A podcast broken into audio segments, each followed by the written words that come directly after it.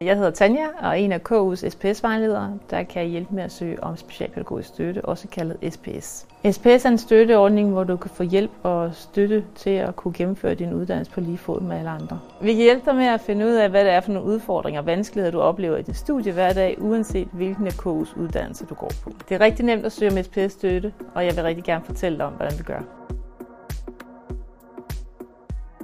Hvis du er ordblind, så skal du blot udfylde tre digitale skemaer på studieinformation på KUNet.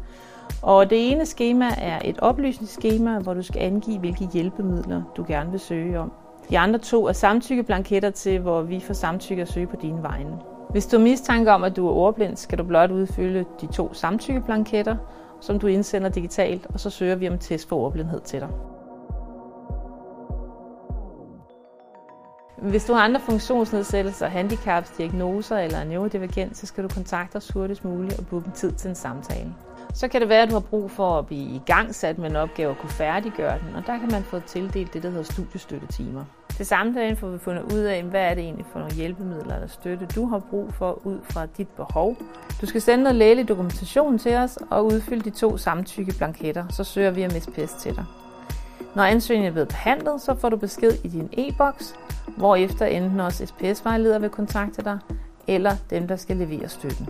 Hvis du er i tvivl om SPS specialpædagogisk støtte er noget for dig, eller har nogle spørgsmål, så er du mere end velkommen til at kontakte os. Vi er her for dig.